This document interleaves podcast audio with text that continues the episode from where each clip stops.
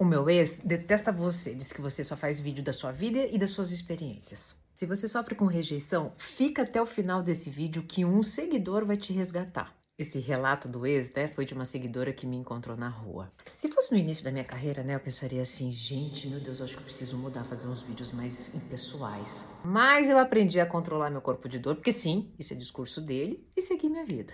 Quando você se sente rejeitado, qual é a primeira coisa que você faz? Gente, tem alguma coisa errada comigo.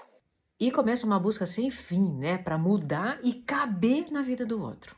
Mas não para para refletir, né? Bom, minha vida não faz sentido para essa pessoa, né? Então eu vou seguir.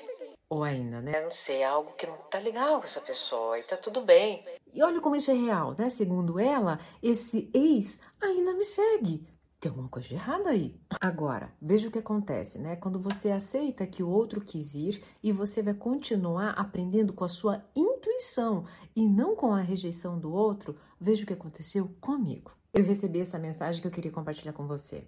Eu vi seu vídeo contando da sua vida durante a dependência, onde deixou de se cuidar e de se amar. É lindo, né, ver seu relato, tanto como você usa suas experiências para levar a cura. Também fiquei impressionado quando você disse: Minha filha não é minha, ninguém é meu.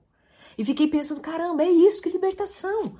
Dominar a arte de se amar e de se desapegar. Esses são os meus objetivos, segundo ele. Procurei procurei como fazia para encontrar amor próprio. E você me mostrou que basta se cuidar e se dar carinho, cuidar da saúde, de ser feliz.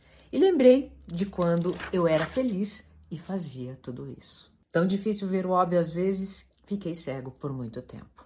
Tá que você siga de olhos abertos, né, para ver aquele que te aceita exatamente do jeito que você é.